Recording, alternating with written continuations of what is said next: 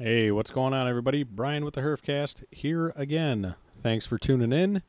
And this episode, I've got Keith Evans. Keith Evans has been on the show before. It's been about two years or so. Um, but we talk about uh, what it's like to be a traveling comedian in a no-traveling time. And he gives cigars another go. I enjoyed talking to him. I hope you guys enjoy the conversation. Don't forget to check out Stogie Bird dot com. Use the code HerfCast, and that'll save you five dollars off of your order. Stogie Bird dot com for your cigar of the month and other cigar needs. Check them out.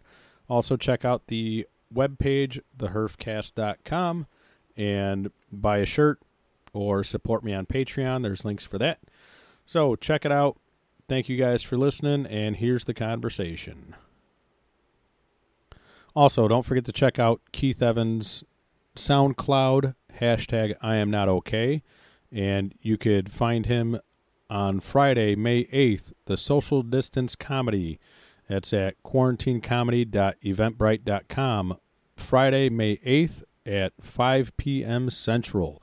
quarantine comedy dot eventbrite dot com. Friday, May eighth, five o'clock Central. Check that out. Keith Evans, welcome back, yes, sir. Thank you.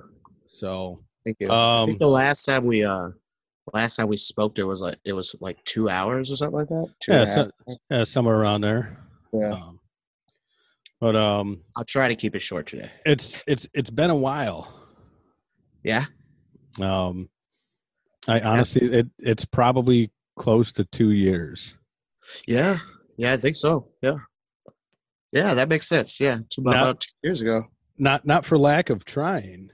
Uh, been like just been busy in and out for a little bit, and then now you know everything going on now, and yeah, it's just it's, I'm I'm, so, I'm hard to catch up with sometimes. Oh, I mean you were you were pretty busy uh, up until all this shit happened. Um, yeah, you were great. You were moving and shaking and and getting the name out and doing some work. Um, Definitely. And from what I understand, you were about a week away from moving from beautiful Northwest Indiana out to the slums of California. And, correct. Uh, yes. And then, and then you got stranded in Indianapolis. Well, yeah, it's a, it's a little bit of there's a little bit of that and a little bit of other shit that uh, happened. Which I mean, I'm. I'm fine, vaguely getting into a lot of that, but uh, yeah, it's just it's been a roller coaster over the past uh, six months, I guess. Yeah, about yeah. six. These past six months have been like just a lot of things going on. So I um I don't know. I guess with the uh, me bouncing out to California, um, I do have a uh, booking agent in California as of right now, um, which is great. Uh, or which, yeah. which was great until you know yeah. this whole uh, pandemic happened, and it and it's just funny that like it's uh, you know they say uh, comedy is uh, timing. Uh, the very funny part about this is that so like right before I come down to Indianapolis for like some personal stuff, and uh, but I have um, I have. bookings uh, all through the month of April, um, and bookings that have paid more than most shows that I have, and all of them like the minimum of anything that I've made before. Uh, and then just a few days later, they all start like at first they all start dropping off one by one, like just like big huge convention shows that I was doing. Um, there's going to be a lot of convention shows on there.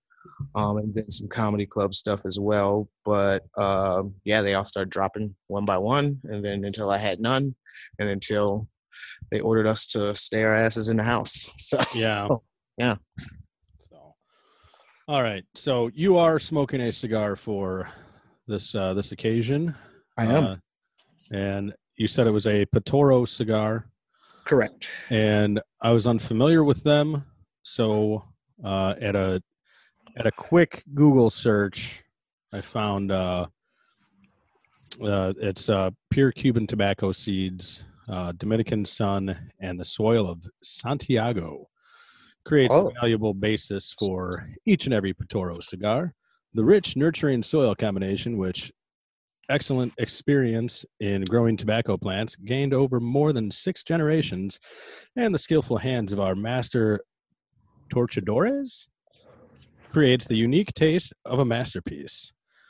Of particular pride are the rare Patoro wrappers, extremely delicate, of a selected, unmistakable, and exquisite tobacco mixture.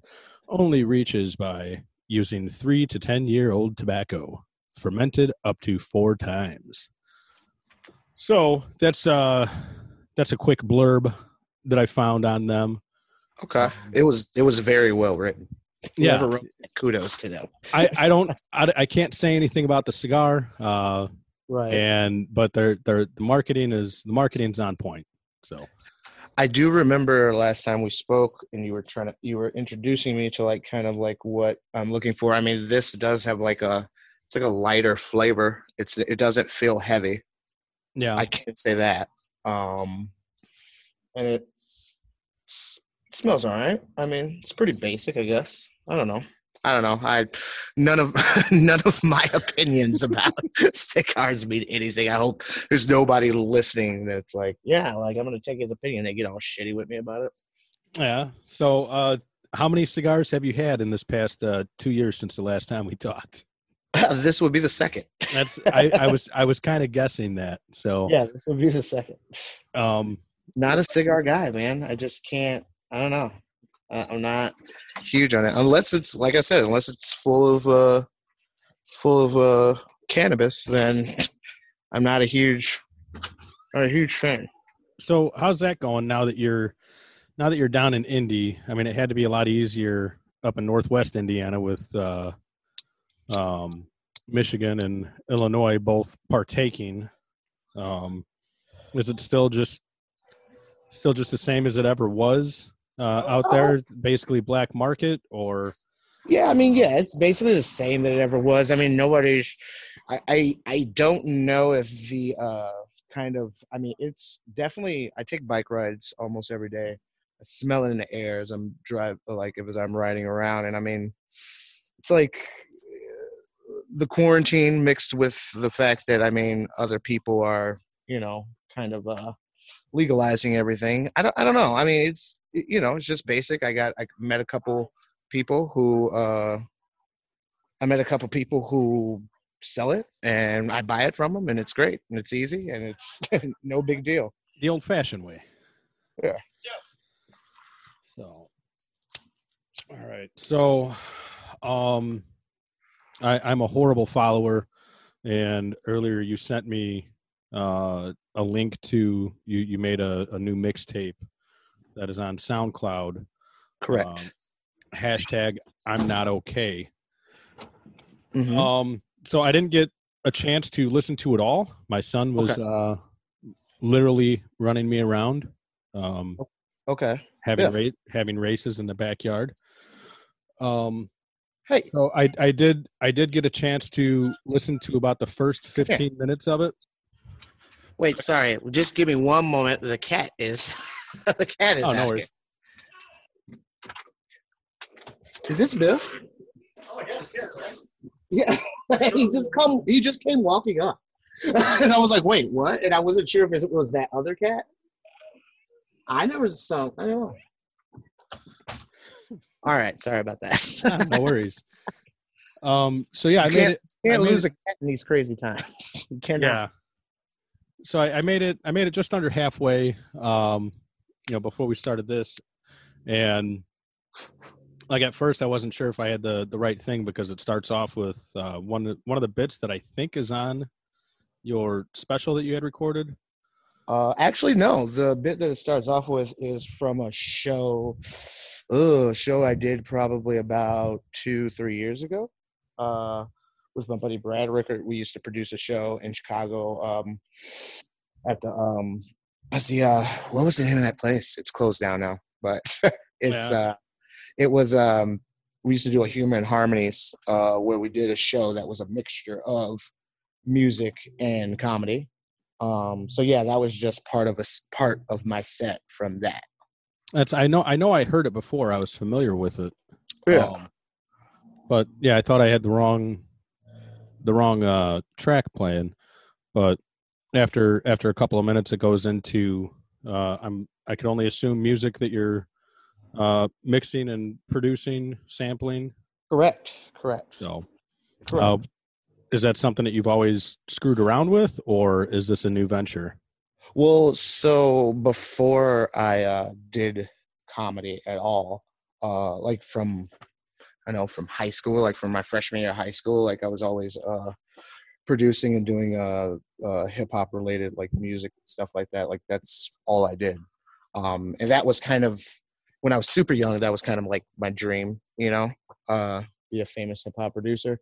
Um, but then it just became more of like just, I don't know, it's a stress reliever. I got reacquainted with it after not after not producing anything probably for about four to five years maybe, um, and not even regularly for longer than that. Um, and I just basically, uh, I don't know, got I, when, when I came down to Indianapolis, I got my uh, computer all cleaned up and updated and upgraded and stuff, and um I got uh, some of my old music programs, but just like the newer versions. And while I was down here, I was just kind of messing around and kind of just getting, you know, getting some expression out with like doing that, and got into it and decided I wanted to put together a package of both of the things that I kind of love to do, you know.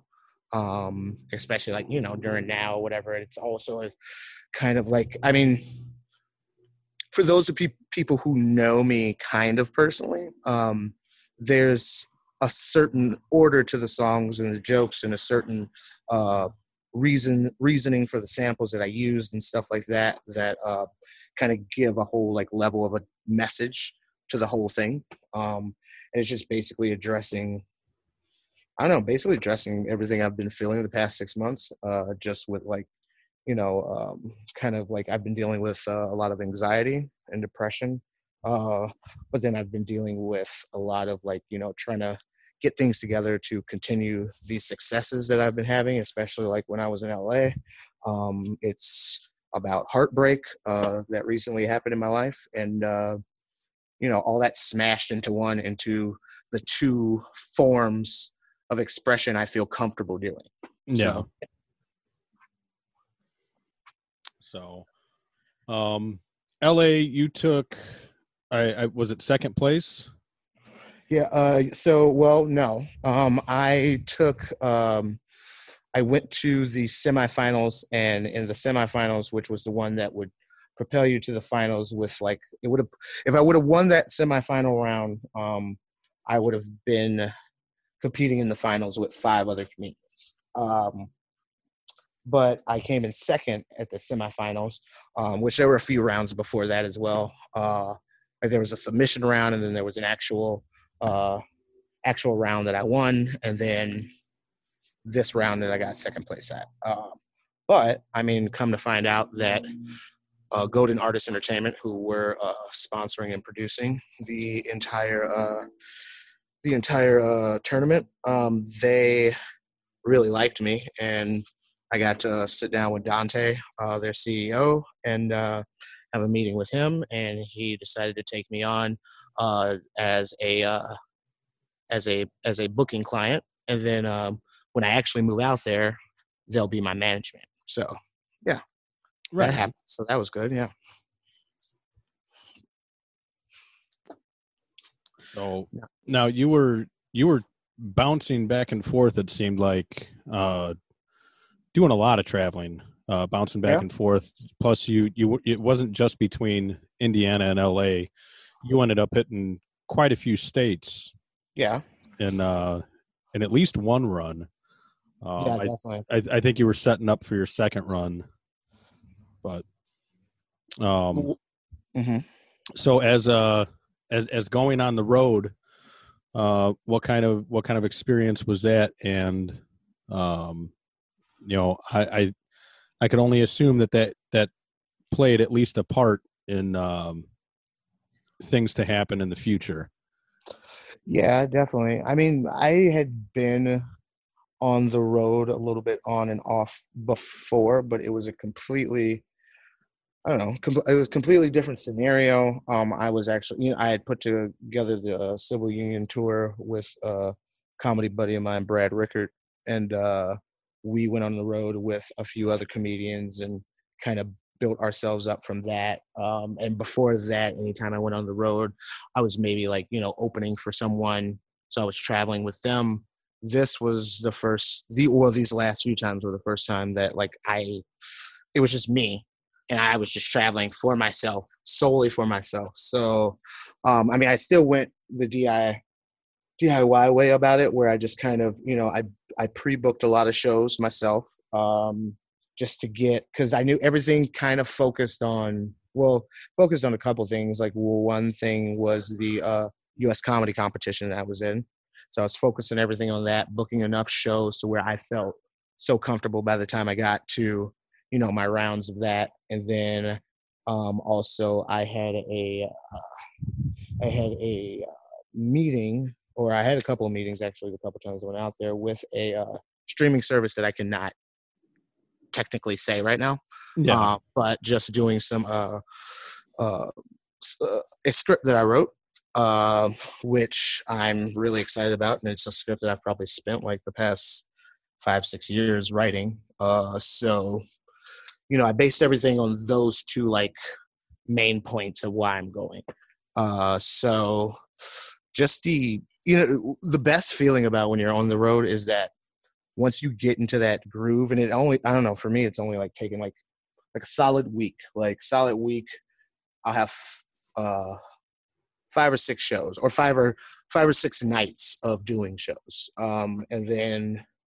once I'm in that groove, then the best feel like the best feeling as a comedian is just that it's no longer, oh my God, this is a big deal. Like, you're having fun. Like, you're very loose. Like, you know, it's just the idea of, like, you know, stretching before you do something athletic, basically, you know, yeah. Stretching everything out. And now I'm feeling loose. Like, I'm in the groove with everything. Like, it, you know, so that's like the best feeling about it. Like, so it's always a bummer. Like, when you lose that, I guess, like, when you, yeah. you know, you, you do that for a while and then it's like you stop. And like, you know, I had, I had went the stretch that you were talking about when I first went to San Diego, and then I stopped in L A for a little bit. And then I'd also hit like uh, Nebraska and Minnesota and uh, a few other places too. Oh, Ohio. Um, and then I get, came back. I was just feeling so good, you know, like feeling so good. And then I took a little bit of time just, you know, because I was, you know, you try to balance everything with what you love to do and then your family as well. So, you know, I wanted to balance that out, like have a few couple weeks off where I could hang out with my family and uh, do that and then go right back at it again. Um, and then the last few times, it was just such a good flowing. And then so many good things were happening during that time that it's just that middle part that just feels so good. Like, it's just like, I don't know. It's like, uh, you, uh, if you, uh, if you're first having sex with a girl, right. And then, yeah. uh, you're fumbling a little bit, trying to get the groove, trying to fill out, you know, what she likes, what she doesn't like, blah, blah, yada, yada. Then you're in the middle of it. That's great. And then when you're about to finish, you know, you're just wrapping it up at that point, but that's all the best. That's all the best. Like the, that middle part is when it gets really, really good. So that's like my favorite thing about the road. Like that's the, that's the feeling I chase, I guess, when I go and do it. I don't know. Yeah. Yeah. So. Um, so you mentioned heartbreak. Uh, I don't know if you want to get into that at all.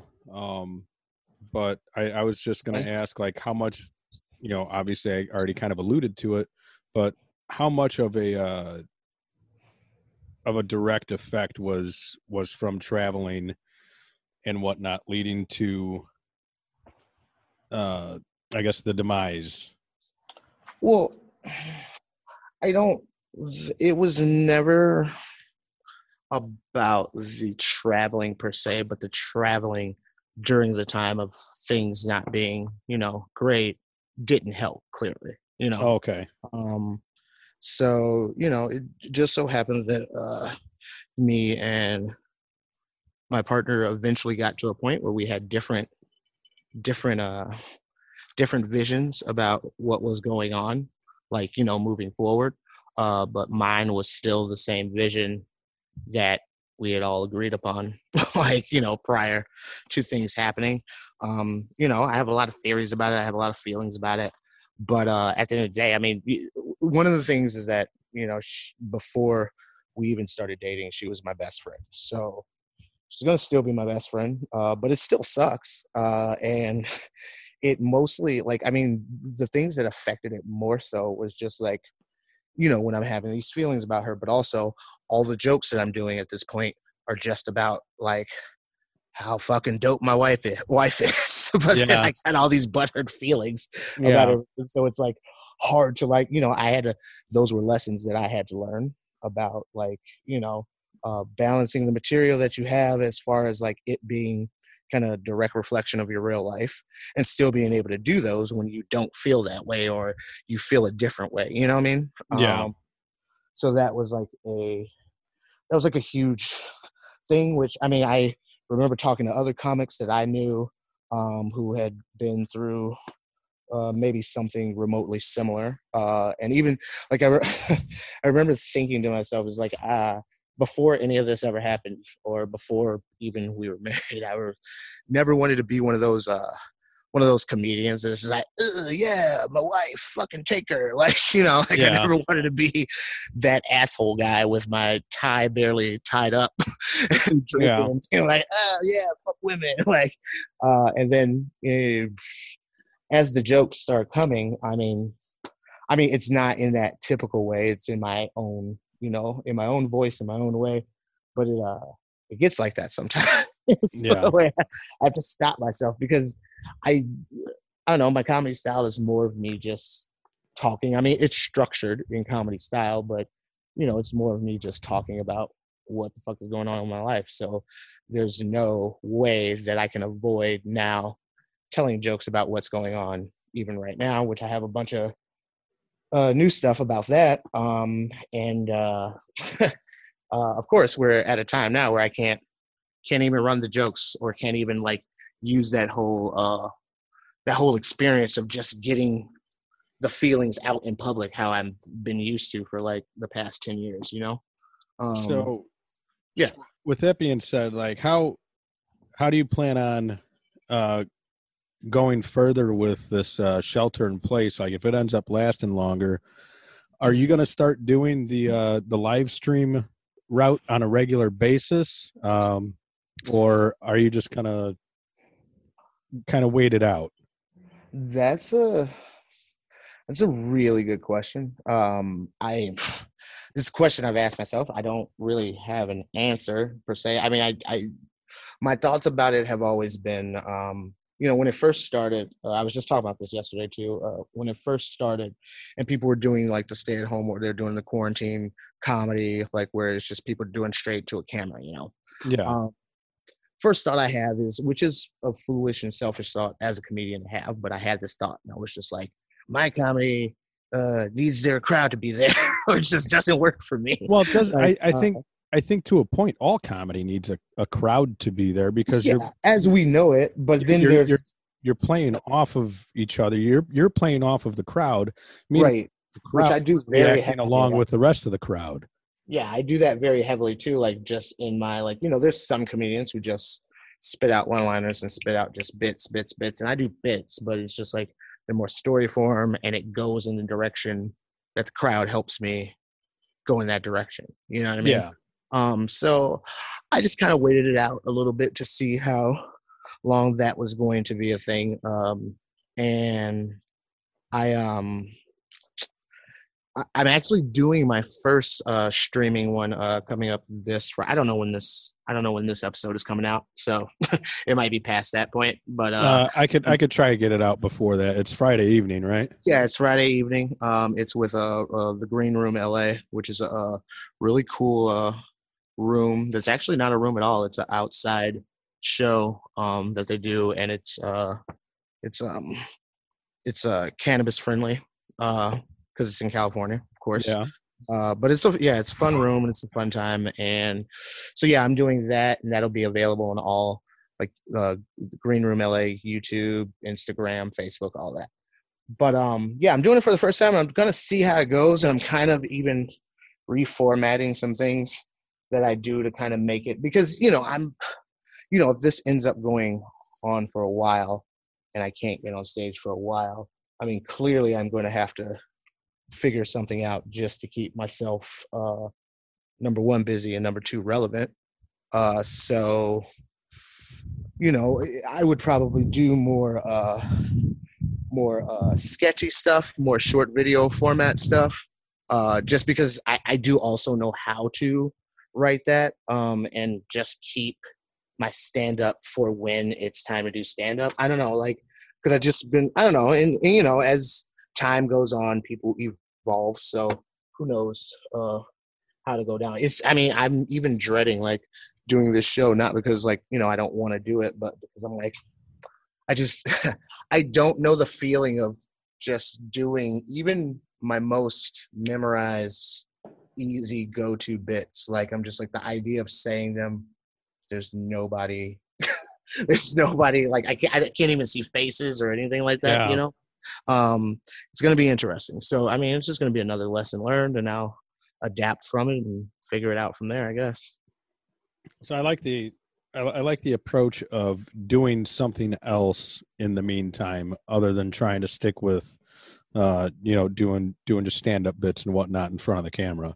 Oh yeah, um, oh yeah. I mean, even like people like, I mean, people. I feel like comic, especially comics who are, who were already um, getting good followings uh, for their podcasts, like. Um, they're in a pretty good spot because they can just basically just, they get their open mics and their showcases all in one. Just this, I mean, somebody take somebody like Chris D'Elia, who just basically works on his sets on his podcast anyway. Yeah. So, you know, um, that's just, you know, in which, you know, I, and I, I don't know, I have a lot of ideas. I did, I did just, uh, I did just recently, uh, stress order a uh, puppet from Amazon. Oh, really? I did. I did. I did. Um, I have this puppet. Uh, it came in uh, the mail yesterday. Um, I uh, I uh, watched a bunch of videos on YouTube about the dark arts of uh, puppetry and uh, trying to figure it out. He doesn't have a name yet. All I can say is he's a cop, and knowing me and the way my humor is, he's probably going to be racist. So, yeah. yeah. it'll be, it'll be fun. I'll have a good time. Well, I mean, racist cops seem to be all the rage these days, or uh, right. or, or, at least, or at least it's coming to light these days. Yeah, yeah. yeah. I mean, they, they've always been there, but I mean, you know, there's uh, definitely we have more uh, outlets to see more things now, and yeah. I mean, it's not, you know, I guess I, you know, I'm I'm obligated to preface that clearly my uh, point wouldn't be to be making light of, you know, the situations that are happening. Yeah. But I mean, I've, I've, I mean, I, I've just generally not liked cops my entire life. Uh, I've, I met one really cool cop one time, and it was a very old white man who was a cop. He was, in, I was in, I got pulled over in a Gurnee, in Gurnee Mills, where Great America is. Yeah. Um, it was like late at night. Um, I actually, I, that day, I'd stood in line all day in Chicago. Uh, do you remember on M T V they had that "Wanna Be a V J" contest? Yeah. So I went to the open calls of that. Um, stood in line all day, uh, me and a couple of my friends, and then we met this girl, and then we gave her a ride home, and she lived in Gurnee Mills, and then we were leaving, uh, and then we got pulled over, and it's just like, and she lived like in the nice part, you know, like super. I mean, I don't know if there's a bad part of Gurnee Mills. I don't, I don't know if there is, but. Uh, he uh, pulled us over, and he was just real nice or whatever, and we told him where we were coming from and everything, and he just, you know, and this was also around the time I was still in, uh, I was like right out of high school, like yeah, yeah like fresh out of high school, so I was still like early in my, um, like uh, like my like any any sort of uh communication I would have with cops, I was still very early in that, um, so I was still very. Like, immediate. I mean, I'm always pretty respectful, but, you know, I didn't have the, I didn't have the lack of hope in my eyes. Yeah. That I would now. Uh, but, uh, yeah, uh, we did that. He pulled us over, and then he just gave us a ticket and sent us on our way, and it was really nice. And that was the only time that's ever happened to me. uh, hold hold on a second. Yeah, of course. He's so. probably bored. We all are. Yeah. Oh, uh, that's he's he's the, definitely going stir crazy. Um, and we're, I mean, we, all three of us are, I guess. Yeah. Um, you know, she's working from home for the most part. She has to go to the office uh, like once or twice a week. Um, and me, it's, uh, I guess we'll say, essential trips to, uh, you know, just get out of the house. Right, right, right.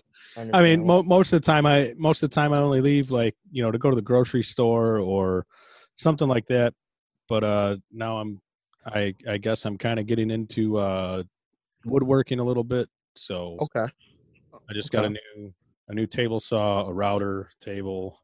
Uh, well, you guys are you guys are um, in your area, Northwest Indiana. You guys are on your first of five tiers of opening back up on May eleventh, right? Yeah, something like that. Which is Monday, yeah? Yeah. So, so that should be interesting how they how they do that, how they, you know, I, I'm split on it, you know. I'm very happy that there's a there's a plan that you can read and see. Yeah. Uh, uh, also, I don't know if uh, I'm super happy about that simply because I want it to happen, you know? Yeah. Um, and uh, I don't know. I don't, I mean, you know, I'm one who, you know, questions the government and has, you know, theories of my own about, about a lot of different shit. But uh, I, I do believe that this uh, disease is very real and yeah. uh, very real. And it's, you know, when you, it's, it's dangerous simply because they barely know anything about it. Like, yeah. So that's, you know, I'm sure like once it becomes a situation like, you know, uh, smallpox or whatever, you know, you know, get a vaccination, then it'll be fine. But, you know, now it's just like, you know, I constantly am like, I have friends up that way who I know like are just still like bouncing around each other's house. And I'm like, guys, stay in the fucking house, please. Like, just give me a, give me a bit. Like you, you guys are slowing up. It, and it's probably more of a selfish thing for me. Cause I'm like, you guys are slowing up my progress right now. Oh no, that's the thing. Like it's, it's slowing up. It is slowing it's up it's, it's not just you, it's, it's yeah. everything. But right. like, I, I'm torn as well. Uh, like, don't get me wrong. Like, I'm not going over to my friends' houses and, you know, hanging out and partying and shit. Um, And trust me, I would fucking love to right now because I'm oh, unemployed. Yeah. You know, I've got oh, nothing yeah. to fucking do. Right. Uh, hen- hence the woodwork. Um, but I, you know, I, I'm so torn on whether this is overreach or it's necessary and all that shit. But right, I, right. I, I, I don't know. I, I'm and I sorry. do get it. I do. completely understand with the idea of the economy and stuff. I mean, clearly they can't uh, keep, we're already in debt before they can't keep giving us money, like, you know, to yeah. do nothing, to not even like, you know, remotely put in the stuff. I mean, even the state of Indiana alone, if we just isolated the state of Indiana, I mean, uh, you know how much the, uh, just bars and stuff alone, like how much the economy is losing and stuff. So yeah. It's like, I get it, but it's like also, you know, it, it, what what do we, what do we, it, the end game is that we don't have to do this anymore. So however long that takes, it's like, you know, when you were in class and, you know, your teacher tells everybody to shut the fuck up or you're going to get a pop quiz or you're going to get, you know, some sort of punishment. And there's one or two kids who are just constantly giggling and shit. It's like, shut the fuck up so we can leave. Yeah. yeah. Just, you know, that, that's all I'm asking. Because everybody shut the fuck up and relax, and then we can leave and go about our business, and we can go back to being the awful human beings we were already being in the first place. Yeah, exactly. So I'm sorry I, I I cut you off when my kid was knocking on the door. I I don't remember what the thought was that we left on. Uh, I'm not exactly sure. I mean, we were talking about like just the idea of, or you had just recently brought up about. Uh, Oh, you were you were so talking about your you were talking about your puppet. Changing. Yeah. Oh, yeah. I was talking about the puppet actually. Yeah, I got to the puppet. So, uh, yeah, we were talking about the puppet and cops, and yeah, I don't have a whole thing for it yet. Like I'm, I'm still figuring it out. So it's going to be a little bit until I like, you know, debut a series of like videos for it. But, uh, it should be fun. It should be interesting. It's a fun process already, like trying to figure it out and, you know, just uh, get the sim- simple mechanics like that. You don't, you know, a lot of times you think, because, you know, as kids, we play with puppets or made puppets or whatever. Like, you think it's just really, really easy. But, like, to make it so it's, like, you know, especially uh, presentable on uh, video format is a whole interesting thing about it, too. Where, because, where everybody's going to pick it apart. And- right. Well, yeah, pick it apart, but also just in the fact of, like, you know, when if you're doing – if somebody's doing a puppet in front of a crowd, the puppet can constantly – this is just a small thing, too, that I just learned. Like, so a puppet can constantly – it's just constantly moving his head back and forth. If you just move it in a very uh, straight manner back and forth, it's not a big deal um, because it's looking at everybody in the crowd. Um, so it's making that connection with everybody in the crowd the same way as I do when I'm just doing stand-up, you know? Yeah.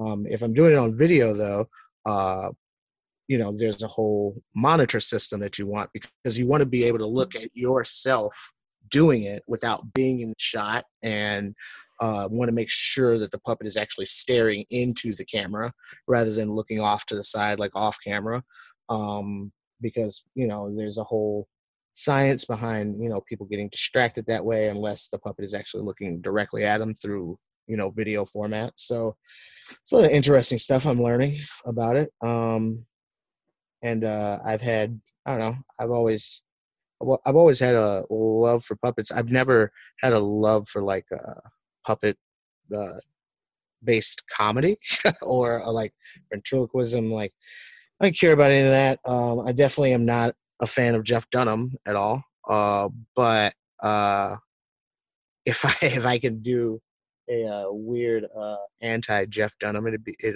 it all be worth it. Yeah, it all be worth it in the end if it, if I could successfully pull this off.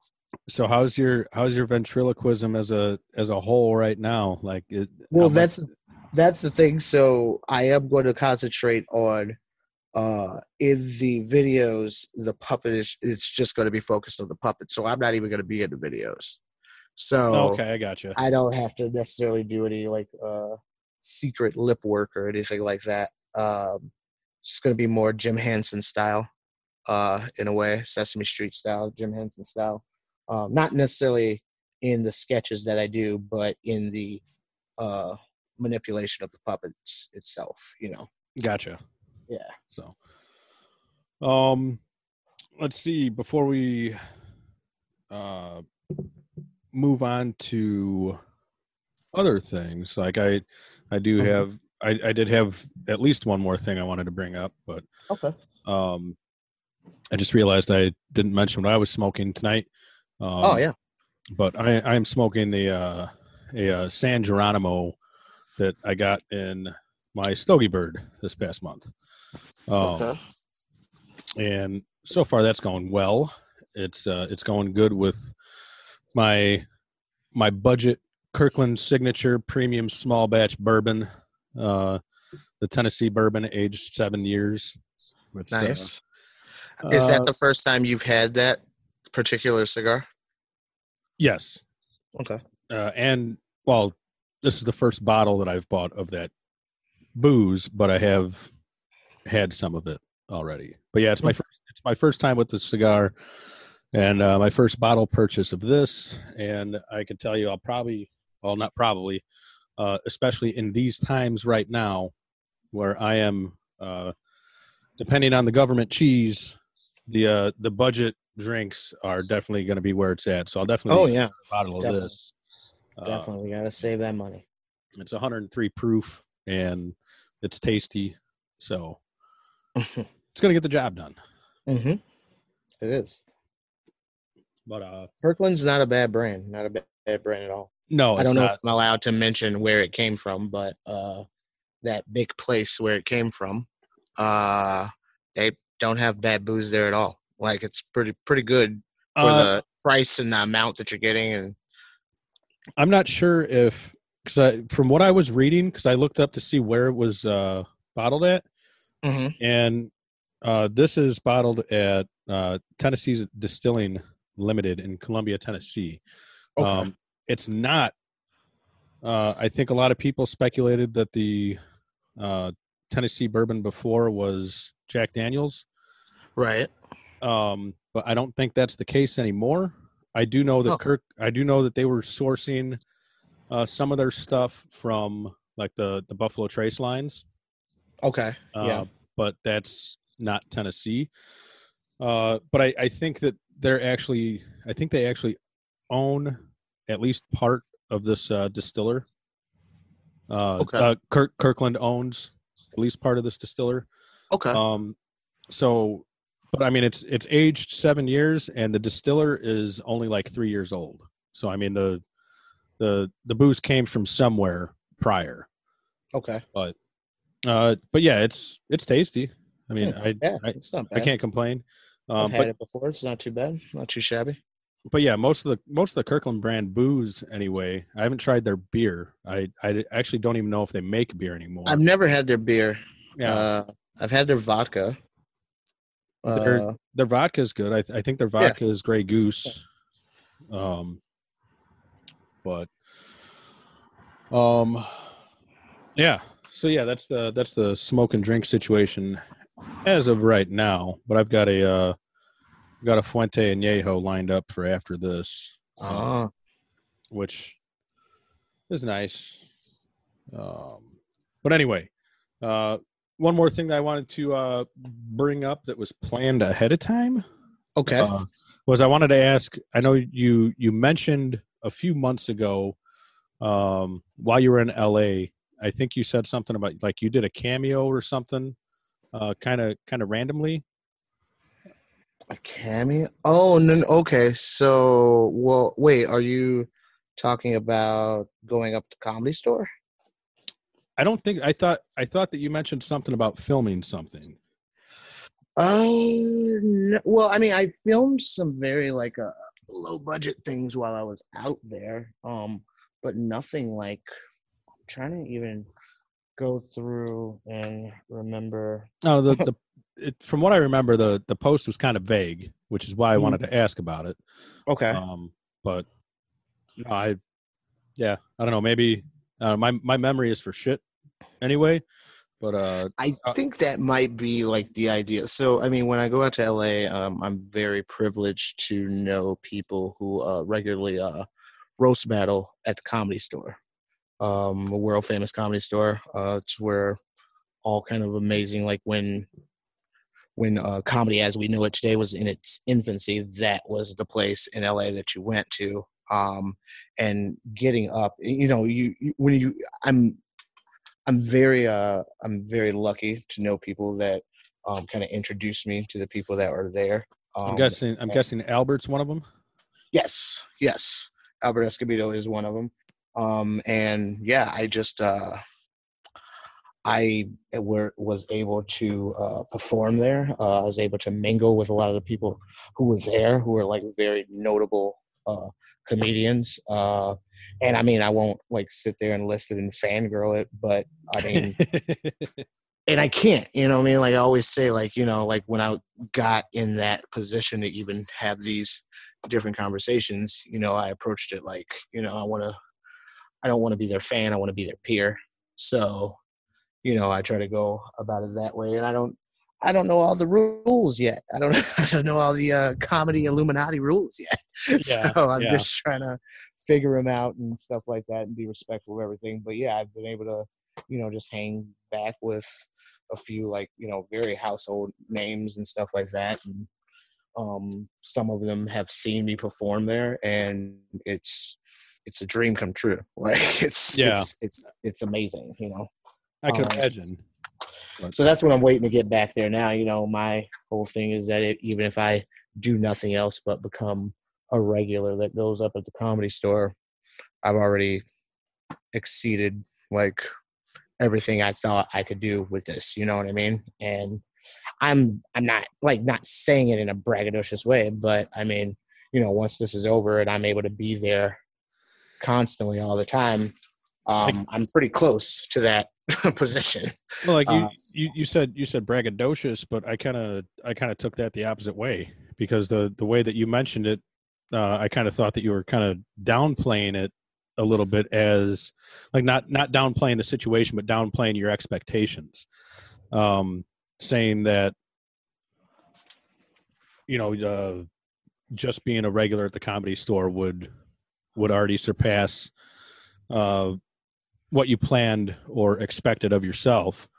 Um, yeah. I mean, you know, I try not to, like, I want to do so many things, but I mean, I also, you know, put, I don't, I don't think I'm necessarily being pessimistic, but I'm being like, just, you know, cautious, cautious of overexcitement, I guess is okay. a good way to put it, you know. And I mean, I, I definitely am going to keep striving to do more and more and more, especially with comedy. Um, and then I have like a lot of other opportunities right now outside of comedy with just like writing and stuff like that. So um, I'm just, I don't know, trying to take it one day at a time, trying to figure everything out and, you know, go from there basically. Uh, yeah. But yeah. Yeah. Uh- Shout out to uh, Albert Escobedo. Uh, he's been on the show a couple of times. He's got his uh, Pet Peeves podcast. Um, yeah, he's been. Oh, oh yeah, he's he's been out there in L A, and I, I got a kick out of seeing seeing the uh, the post with both of you out there. I I enjoyed seeing that. Just uh, you know, not like uh, I know either of you good enough to be like, oh yeah, you know, yeah, the, my my good friends out there. It's like, no, right. I, but I, I've met both of you. I've talked to both of you on a couple of occasions, and you know, I, I just thought it was cool to to see you both out there working together instead of against each other, like like it was back in the day. Oh yeah, definitely. I mean, at this point, it's so weird to think about that, because it's, you know, back in the day, there was uh, so many less comedians than there are now. So you would think that now, you know, would be the time to, uh, you know, go at each other's throats and stuff like that. But also, I mean, I think me and Albert, number one, I think we have a respect for each other, like professionally with, you know, our craft and stuff.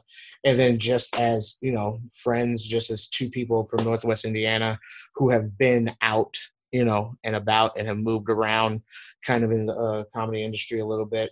And then, you know, also just, you know, the work that we both have done to try to uh, legitimize just Northwest Indiana as its own, you know, comedy scene and stuff yeah. like that. So, you know, it's always, you know, it's always good to have a friend somewhere you've never been to show you the ropes. And, you know, Albert moved out there with his wife, and uh, they love it out there. And, uh, you know, that anytime I'm out there, they help me out, and, you know, we have a good time together. So yeah, there's no, there's never been a thing where we've uh, tried to, you know, succeed. Technically, what's funny is technically Albert's been doing, Albert's been doing comedy longer than I have. I'm older than Albert, but he's been doing comedy longer than I have. Uh, Cause he started younger, and he was doing a lot of comedy in uh, South Korea.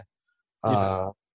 So yeah, like, you, you know, and so there's, there's things I learned from him. There's things that he's told me he's learned from me. Uh, and yeah, just try to share that and try to, you know, lift each other up, because I mean, at the end of the day, well, if something, uh, great happens for me, like, you know, and I know Albert is still, uh, working his ass off at his craft, at his craft, I'm going That's, to, he's actually got a, he's got a road to help him out. And I would imagine he would do the same thing for me, you know? So he, he's got a, he's got a roast coming up, doesn't he? A roast battle? Well, I believe so. I have not kept up with the way they've been doing. Okay, I, no, that was I, I just looked it up. I just looked it up. It was it was May second. Um, okay, so which that probably got canceled, because I know the comments. No, it was unless they're doing it online, you know. Yeah, it was a it was like a live stream. Um, oh, okay, yeah. At least from from what I could tell, anyway. Okay. Uh, the up up live app or something along those lines. Well, they, they, I do know also that uh, the Comedy Store, like before this was happening, they would live stream the show from the Comedy Store when they did the roast battles too. Yeah. So, uh, yeah, I'm not sure. I'm not sure which one it is. Been in a, um, I mean, it's weird too, even to think about that. Like, I f- feel like, you know, we, we have all this time in the world. And even with that, I have, and you know, everybody's situation is personal and different. I have just been very much uh, kind of recluse to myself, I guess, like just uh, short of like a few like uh, people who have, you know, been really uh, cool and close to me like recently. But um, yeah, I've been like kind of recluse. Like I was just trying to think of like, when's the last time I even talked to Albert? I think I talked to him like a couple weeks ago. Uh, and I was just letting him know, because I hadn't let him know yet that I was like officially Uh, moving to L A, um, and uh, we talked for a little bit, and but yeah, I've been just kind of standoffish, like in like calling people or like texting the amount of people that I usually text. Yeah, when I'm just moving around, you know. Um, I mean, I've been pretty active social social social media wise, but I mean that's just the normal me.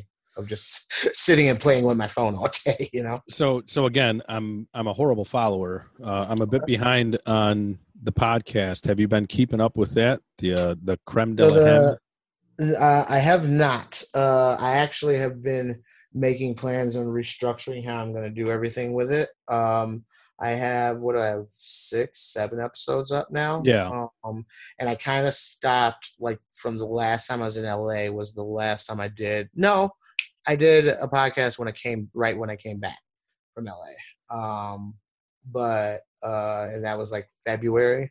So yeah, it's been a little bit, um, and I'm kind of restructuring it because also that's the whole thing too. Um, with that, I want it to be something different, and I want it to be a brand. So then, you know, like you were saying earlier, um, trying to see how this is going to go with the lockdown and like social distancing and everything like that, and not, you know, gathering large, large amounts of people. Um, you know, it could be a thing where then all of my comedy energy goes into uh, making Crème de la Hème, like that sort of podcast or video cast, uh, including the puppet, including different sketches, including different comedy stuff in it, you know, as yeah. sort of a variety show type of deal. So those those are all kind of like different thoughts that I'm going through now. Um, but also, you know, I'm trying to balance that, plus also balance not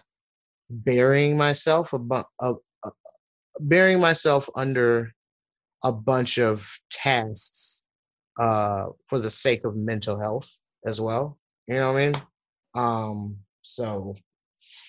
It's that's a weird balance sometimes. Like sometimes I just gotta take a day or two and just be like, uh, I'm not doing anything today.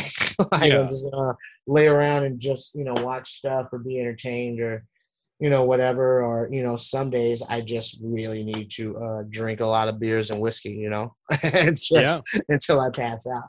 Uh, and then some days also I'm back at it, just kind of pushing out stuff. So I'm trying to have that balance of that. So, you know, I'm not driving myself crazy on either end of that spectrum and just kind of be somewhere, you know, in the middle.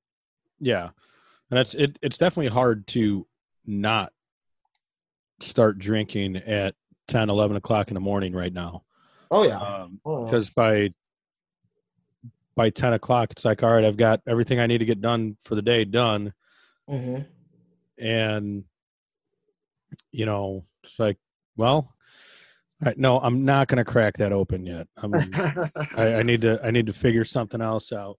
And um, I mean, believe me, there's some days where it's just like woke up and I was just like, "Fuck it, like let's do it, like yeah. let's get into it right now." And it became an all day thing, and you know, um, which actually those are the those are the nights that I sleep the soundest. Yeah, well, that's on the days where I've just been drinking all day. Uh, well, yeah, those those those days that you say fuck it and just go at it, like mm-hmm. that's, you know, speaking of like mental health, like that's that's just the, you know, uh, kind of like a purge of all of the fucks that you give, right? You know? Exactly. And all right, I'm gonna purge all this and just have a day, and get back to it tomorrow. You know, yeah. and af- after that, like, at least in my experience, like I have one of those days and the next day it's like, all right, things are things aren't as bad as I I'm making them out to be, which don't get me wrong. Like I, I'll tell you what, unemployment has been good to me so far. Uh, yeah. Yeah. Yeah. I know a lot of people who have like actually benefited more from it than, which is great. Like, I mean, everybody needs that boost. And then there's also the thing where, okay, if you're in that position and you're getting a little more than what you were getting before, but then also it's, it's, it's uh, severely limited to what you can go out and spend that money on anyway, because most things are closed. Uh, well, unless, you know, unless you have an Amazon habit that yeah. I know, like a lot of us has picked up. Trust me, I'm definitely not making more on unemployment. Uh, okay. I'm definitely making less. Um, okay. I'm not mad at anyone who is. Right. Um, but uh, no, it's just been, you know, kind of to your point of not being able to go out and spend it. Uh, that's, that's somewhat true. Uh, but also now I'm getting, I'm getting paid every week instead of every two weeks. And okay. even, yeah. even though I'm bringing home less than I would have, mm-hmm. God damn it. Is it so much easier to budget weekly than biweekly? Oh yeah. Oh, I can't, yeah, I, I can't imagine anyone who gets paid monthly. Like Def- that's gotta, oh, yeah. that's, that's, that's gotta be weird. Hell. I had one job a long time ago where I got paid monthly and I hated it. Like I hated it. I was like, yeah. this makes no sense. I don't know how to do this. Like, yeah. Cause then but, the first, the first two weeks I'm done. Like, because I just don't have that mentality of like having to wait a whole twenty-eight to thirty-one days. Yeah. You know? Like, I mean, another, I had, I had, I'll call it a luxury. I had the luxury of knowing that mm-hmm. the layoff was coming. Okay. So, like my last couple of full checks, like I knew to prepare. So right. I right. prepared, I prepared for the inevitable. And now it's like, all right, like I've, I've bought more toys for myself the past uh, two and a half weeks um, and paid more extra money on all of my bills the past two and a half weeks. Uh, it's, it's fucking surprising. Yeah. Like I was yeah. telling, I was telling my wife today, like, you know, uh, unemployed, like I think unemployment's actually going to help me get out of debt. And yeah, I mean, and, I, and again, like it's still less money, but it's going to help me get out of debt because the combination of, you know, uh, yeah, I'm getting paid less, but with the fact that I can't go out and spend money on anything right while I'm still spending money. Like it's it, it's kind of weird. Right. I, it, it's kind of, it's kind of hard to explain, you know? Yeah, it's definitely a uh I mean it's it's it's a weird thing. And I mean, you know, I I guess the whole thing like with that, like with the the way people are getting paid, or like the way like people are even dealing with what's going on, it's like there's, even if everything, like I don't think everything goes back to normal. I think there's going to be some significant changes. Yeah. But uh, I do think a lot of those changes are kind of uh, beneficial. Kind of, yeah, beneficial for the for the better. I mean, uh, I, I I did read, and I know it's not because of like, you know, us being locked down and stuff, but I mean, I'm sure it helps later down the line too. Of like, uh, I remember reading an article where it said that um, our the, uh, hole in the ozone layer has been the smallest that it has been yeah. uh, since we've started having a problem with it, uh, which is great, which I'm sure attributes to like a lot of things signed, uh, you know, decades ago. But then also, uh, I'm sure, you know, just just even this kind of break from people just constantly being like so heavily in commute or, you know, uh, uh, storming these places and that place is like, yes, it's taking a toll on the economy, but uh, it's uh, giving the earth a little rest, I think. And that's good. Yeah. You know, that's, you know, we need that. You I don't mean, got no earth. You don't got no, uh, you don't got no businesses to uh, yeah. have a good economy for. And even then, like, I'm, I'm still like, man, it's, uh, it, man, we're kind of cocky to think that, you know, all this is caused by us on this giant place. But at the same time, it's like, well, we are a big fucking parasite on this planet. You know? Yeah, I mean, you know, we, we do, yeah. Like, I mean, the moment they, uh, the moment, the moment we, uh, uh, trains and steel mills and stuff of that nature started coming. I mean, we were, we were going hard. We were going real yeah. heavy on it, you yeah. know? It's just like, hey, I don't mind if, uh, you know, I don't mind if people, uh, have a communal smoke in the house, but, you know, then you got twelve people smoking cigarettes in the living room, it's going to be a problem. Yeah. So oh, that's man, that, just how the world is, you know. That just that just makes me think of like parties back in the day where, yeah. you know, because like back then everybody smoked, and now oh, yeah. that now smoking's kind of taboo. Uh, yeah. I mean, with the exception of cigars, like now it's uh, now I'm used to smoke-filled rooms uh, while enjoying cigars, uh, but I mean. Three guys, four guys sitting around with cigars compared to a, you know, eight hundred square foot house with thirty people smoking cigarettes, uh, mm-hmm. seventy people in the house. Mm-hmm. You know, it's, it's like, you know, that it, it's, it's a different kind of thing there. But oh yeah, definitely. You know, definitely. Walk, walking through and having to, you know, wave, wave your arm around to, to see who's in front of you. Yeah. It's actually really an interesting, bizarro thing uh, to where uh, I remember when I was spending so much time in California, and, uh, you know, weed's been legal there for quite some time. Um, and it's more like people are just, you know, being from Indiana, it's such a reverse thing where it's just like uh, in California, they kind of look down on you for smoking cigarettes. It's just like, yeah, but it's just like, yeah, we can smoke weed every, anywhere we want. And, you know, I, it still took me a while to get used to it. Like, where it's like, you know, I'd be walking down the street and be like, oh, I can't wait to go home, or, you know, maybe even just go to a park so I can smoke some weed. I was like, wait, I can just smoke it while I'm walking. Yeah. Like, it's yeah. fine. Like, you know, and it's such a bizarro backwards thing where it's like, you know, that'd be, and then once I, once I got a little bit used to it, got a little bit used to it. And then I came back. And then uh, for a while, I was just, I had to stop myself from just walking down the street in Lowell, Indiana, smoking a joint. I was like, wait, yeah. wait, wait, I can't do that here. I was like, I'm getting in big trouble. So, yeah. yeah and in, in California, you gotta you gotta wait till you, you find a closet to smoke a cigarette in. Oh, yeah. In Indiana, you gotta find the closet for the weed. So definitely. Or what I think what killed me most uh, was the idea of not, um, there's some, there's a lot of uh, airports that are just completely non-smoking.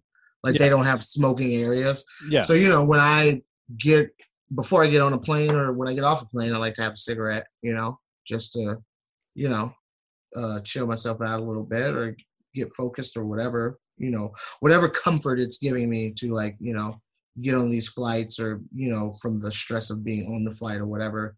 Um, and then when I get to an airport, then I, I have to wait until I, like, you know, get my luggage and then go and uh, get a Uber or Lyft and then get out of the limits of there. Yeah. And then like, okay, now I can have a cigarette, which, I mean, you know, I'm sure that says a lot about my, uh, my small dependency on them as well, but uh, uh, you know, but still, like, it's just, it's just, it's just a funny thing when you go in different areas and it's just like things are so drastically different. I remember the first time I went to Ohio and saw drive-through uh, liquor stores, and yeah. I was like, "What's this?" And now, now we're in a situation where basically everybody has to have a drive-through liquor store. Now. Yeah, exactly. Like, all liquor stores are essentially drive-through. Yeah. It's curbside, and they, they mm-hmm. have it set up with a with a little table out front, and yep. you tell them what you want, and you're on your way. Uh, which which sucks when you're an indecisive fuck and don't know what you want to drink.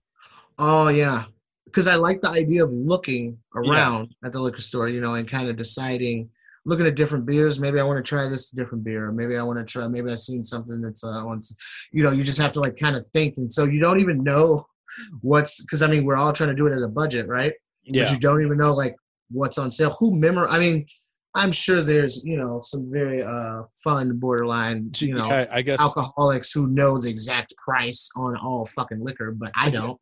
Yeah, like, I guess, I guess the uh, I guess the curbside pickup at the liquor stores is kind of like, uh, you know, sitting down at a new bar or, you know, something like you sit down at the bar and you're like, gee, you got anything on special tonight? Yeah, um, you know, I I I haven't been to the liquor store since all this happened.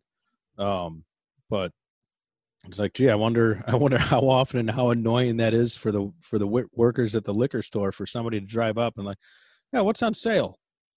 All right. Well, what, well, what, what do you, what do you drink? Oh, I like, I like wine. I like vodka, rum, beer. Right. I, I, I'm not going to give you the sale prices on every fucking item we have in yeah, the store. Like, give, exactly. what, what, what are you looking for right now? Well, then that's the thing too. Oh, so the, the first time when, when they started doing the curbside stuff, um, I was down here in Indianapolis, and our local liquor store that we go to uh, here in Broad Ripple, uh, you know, I went there. Broad um, Ripple. And I uh, went, got in a line, uh, pulled up, and uh, they give you a little sheet. They at first they started with giving you a little sheet, and you could fill out like what you want, and if you were paying card or cash or like whatever, you know, which is fine. Uh, but then when it became a thing where, you know, I'm like, uh, so I'm like, I guess just give me this and that. And I'm like, all right. So, you know, I give him my card. I'm like, uh, oh no, I gave him, I gave him cash actually.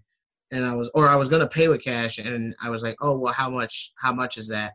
And he was like, I don't know, just give me enough for it. And then we'll bring back your change. And I was like, what? I was like, this is, this is bedlam. Like, this is, yeah. this is, this is chaos and confusion. I don't like this at all. I'm like, all right, I, I, I think I've got somewhere around sixty bucks worth of booze. Right. Uh, yeah. Guess, like, just kind of guessing at that point. I, yeah. I, like, right. I, I guess I'll give you eighty bucks and hopefully you're honest with me. Yeah, you know? It's just, it, sometimes there's like little very uh, petty, like uh, like what they would call like first world problem things. Oh, that oh would, yeah, for sure. That are happening now that we're just like, this is chaos and this well, is this is apocalypse and this is terrible. Like not not not the same thing at all, but uh, no. one of one of the beer one of the beer uh, one of the breweries near oh, me yeah. had a uh, limited release the other day, mm-hmm. and. uh in this in this beer forum that I'm on, or uh, group on Facebook, like everyone is going nuts about it, and a buddy of mine told me about it the day before. It was like, ah man, twenty-five bucks a bottle, that's kind of steep, like I really shouldn't spend that right now. Uh and my other buddy was like, oh yeah, they sold out anyway. It's like, all right, good, now I don't have to worry about it. Right. Well, the next day, you know, said buddy Uh, tagged me in a post on Facebook, like Windmill Brewing is selling their last twenty-five cases of this beer. Okay. And uh, there's a barrel aged um, something or other, but it was a Cheesecake Ninja Turtle. Cheesecake Mutant Ninja Turtle is what it was called. But I went from, no, I shouldn't spend twenty-five dollars on a beer to... all right, well, they got it. I'm going to try to get two. And then my mind went to, well, gee, if everybody in this group is going fucking crazy for it, like mm-hmm. maybe I should buy more. And then and, sell it. And then I can sell over. it. Yeah. Know, flip it and, yeah. you know, pay pay for all the beer that I bought. Well, I ended up getting four. Okay. So that's a hundred bucks. a hundred bucks. And then. That sounds... insane to me. it's it's it's it's ridiculously insane, and and I know that, but that's is that's it that it, good? It really it, it dude, it was fucking tasty. Yeah. What's so, the alcohol? What's the alcohol content? On uh, it? I want to say thirteen. Okay. Okay. Now but, we're talking. But, now we're talking. But it's like I I plan on keeping one and selling two. Okay. Um. But anyway, so I got those four, and then like while I was waiting, like I'm sitting there a half hour up to release time, like refresh, refresh, refresh, and because I didn't want to miss it. Right. And I ended up picking out two other beers. Uh, so I got two cans of this and then a thirty-two ounce crowler of that. My bill came up to one hundred twenty-five bucks, but I wasn't paying attention to that when I checked out because like ah. I was in a hurry to finalize that sale with the four bottles of the special beer. Mm-hmm. And I didn't have the total added up in my head beforehand. And I went through, like it popped up, it was available. I select four. I already had the other two in my cart, and I hit uh place order, and it was one hundred fifty bucks. It's like, God, that seems like a little bit more than, yeah. what, I, than what I should have spent, you know? And so then I, so I, I look didn't at make your money back at all, did you? No, so so I, I look at the receipt, like, you know, the the, the email that me that they sent me, the confirmation, and right. um, uh, I didn't notice at the time of checkout that they had an automatic twenty percent gratuity. Ah. So they got a twenty-five dollars tip out of me. Now, don't get me wrong.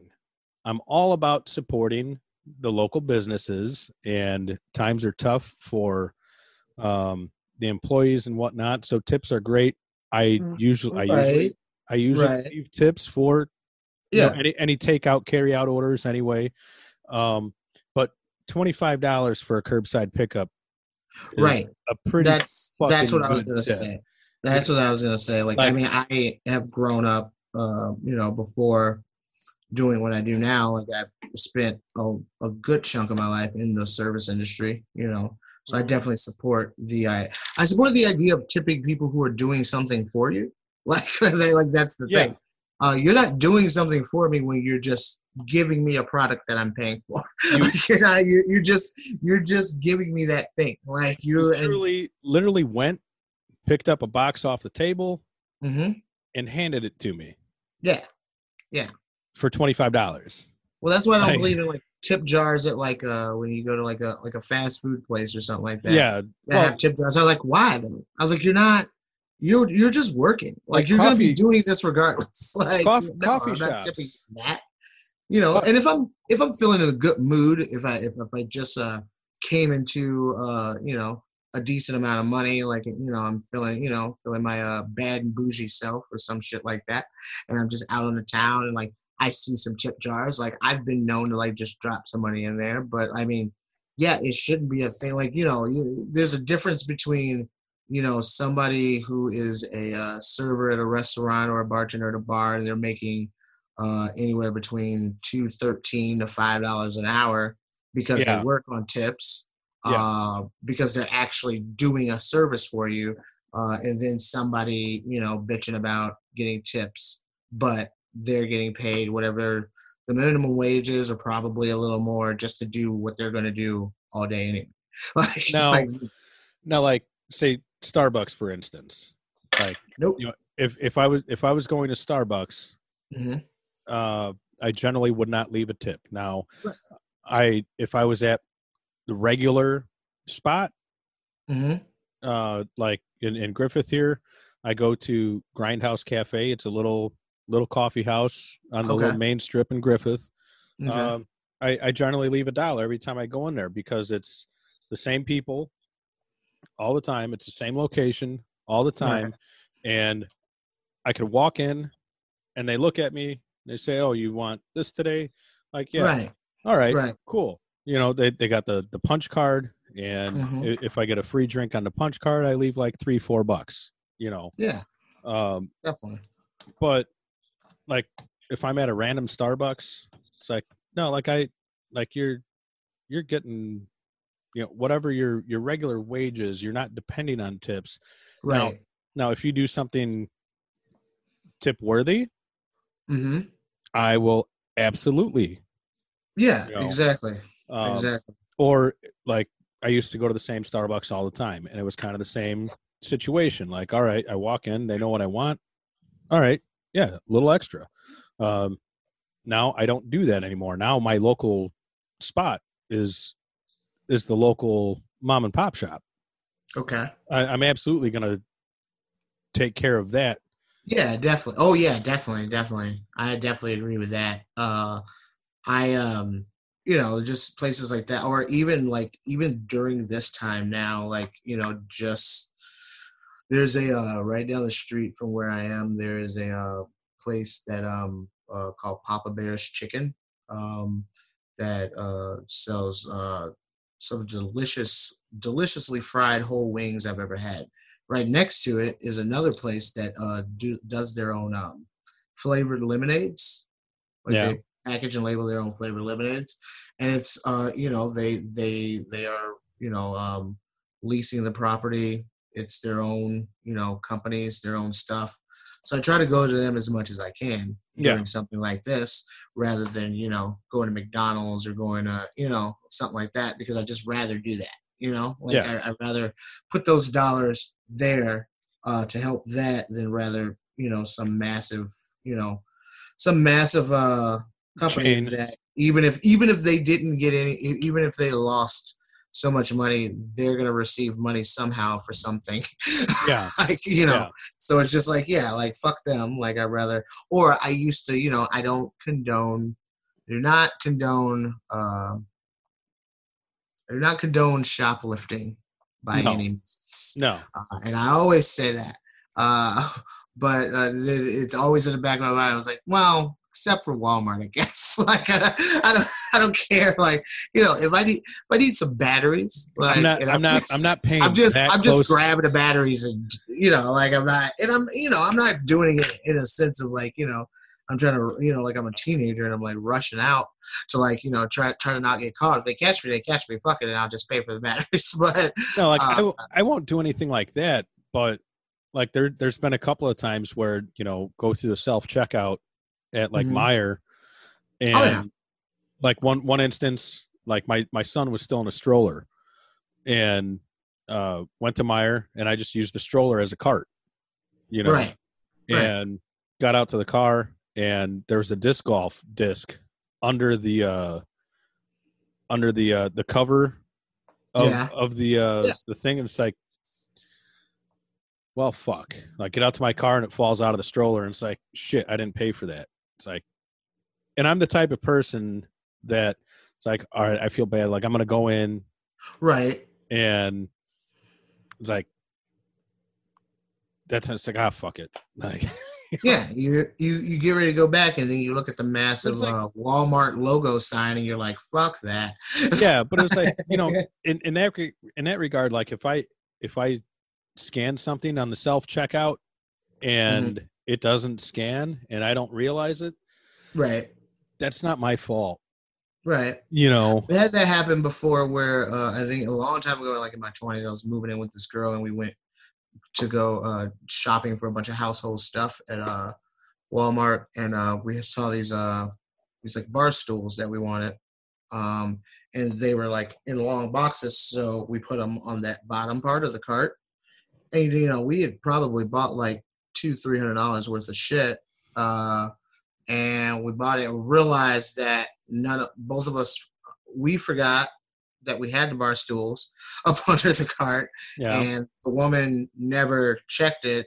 And then they there was no old person at the door checking our receipt. So we just got out and we were just like, okay, uh, oh, we got these bar stools, and then we just looked at each other like, well, yeah, we're not gonna go back. Like that's silly. Like, yeah. uh, like there, there's probably like one of the uh, most expensive items out of all the stuff that we got. Yeah. So I was like, all right, well, you know, today's our lucky day, I guess. Today's our lucky day. Um, I do. Um, I know that we have the ability to uh, to uh, talk for hours, uh, but I do have a uh, fish's funeral that I have to get to. A what? Uh, a fish's funeral. So one of my friends um, has this betta fish that she's actually euthanizing this evening. Flushing down the toilet. Uh, no, she's actually, well, oh, I think eventually, yeah, you flush it down the toilet. Or but I guess free, like freezing it first? No, so there's, um, what is it? I was going to say, because that's what I said last time she laughed at me. It's not copper oil. It's, uh, something with a C oil, and you put a few drops in the small bowl that you have the fish in, and once it gets in their system, it kind of just lulls them to death rather than just them. She's very, she's very um, uh, humane even for fish, which I'm yeah. like, you know, fish overboard, they're just fish, but whatever. Oh, overboard, like, but that's fine. Like to right. eat their own. Yeah, yeah, that is fine. Um, so I did tell her, I was like, yeah, I, I'm gonna do uh. the HerfCast this evening, but then I'll be uh, there to video chat with you while you uh, euthanize your euthanize your fish. All right, so, that's, I, I have to say that is the, the first time I've ever heard of anyone doing that. That's uh, oh, yeah. that's rather interesting. My she's also a scientist too, so she takes like that meticulous type of thing like seriously, which yeah. you know, I applaud her for. Uh, but yeah, um, yeah, it's just uh, yeah. But she told me, she was like, I'm euthanizing the fish. And I'm like, Like, what do you mean? I was like, what, what, what do you mean by that? Like, what? You, you stepping on it? Like. Right. Also, then we started having a conversation, and she sent me several videos of uh, basically, what is it? Uh, uh, how they seminate fish. Really?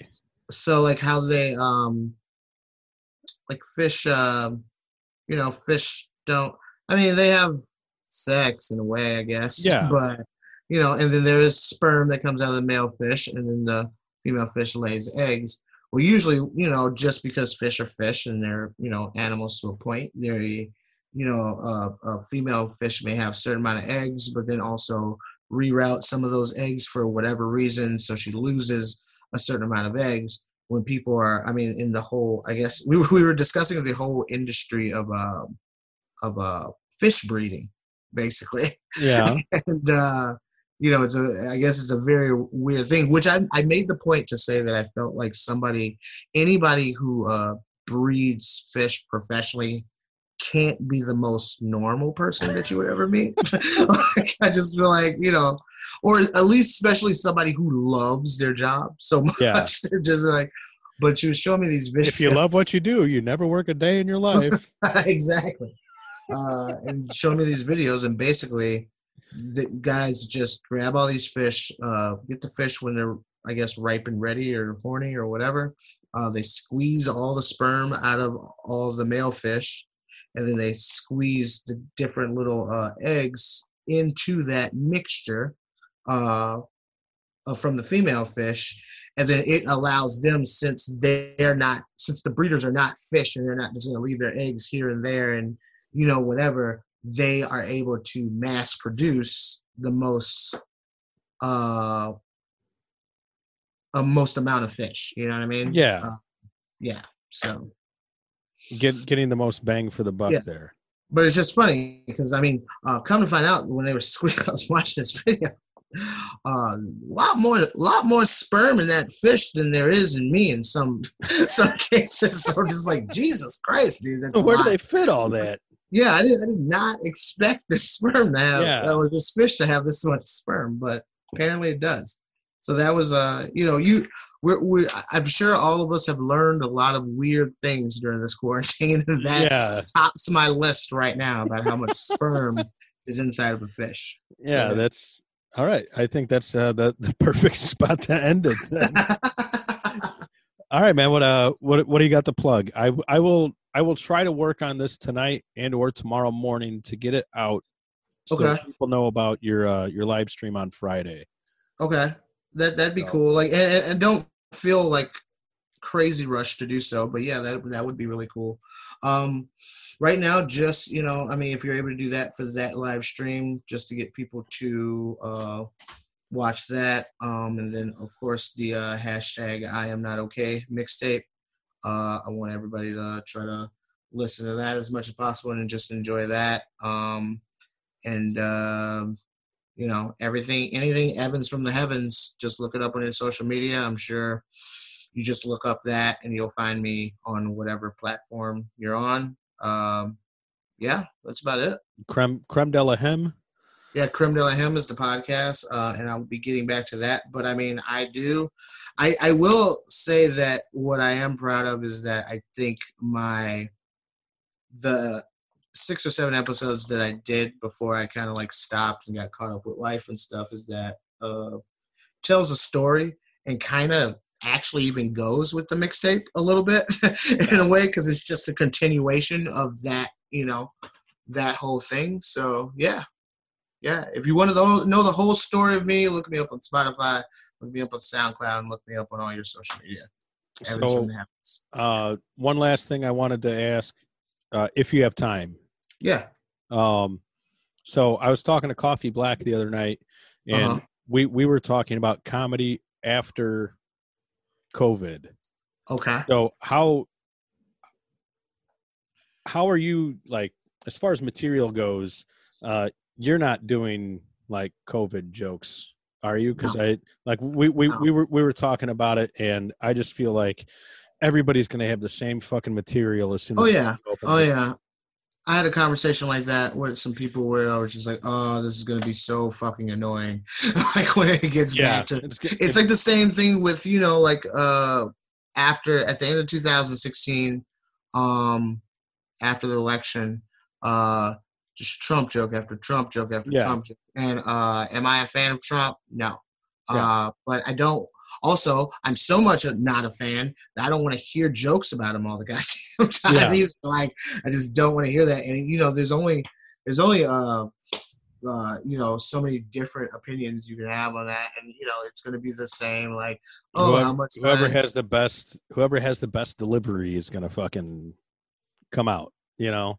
Yeah, I. It's just the whole thing where it's like, you know. I, You're going to have, and, and all the subgenre of quarantine jokes too are just going to be like, you know, there's going to be a million.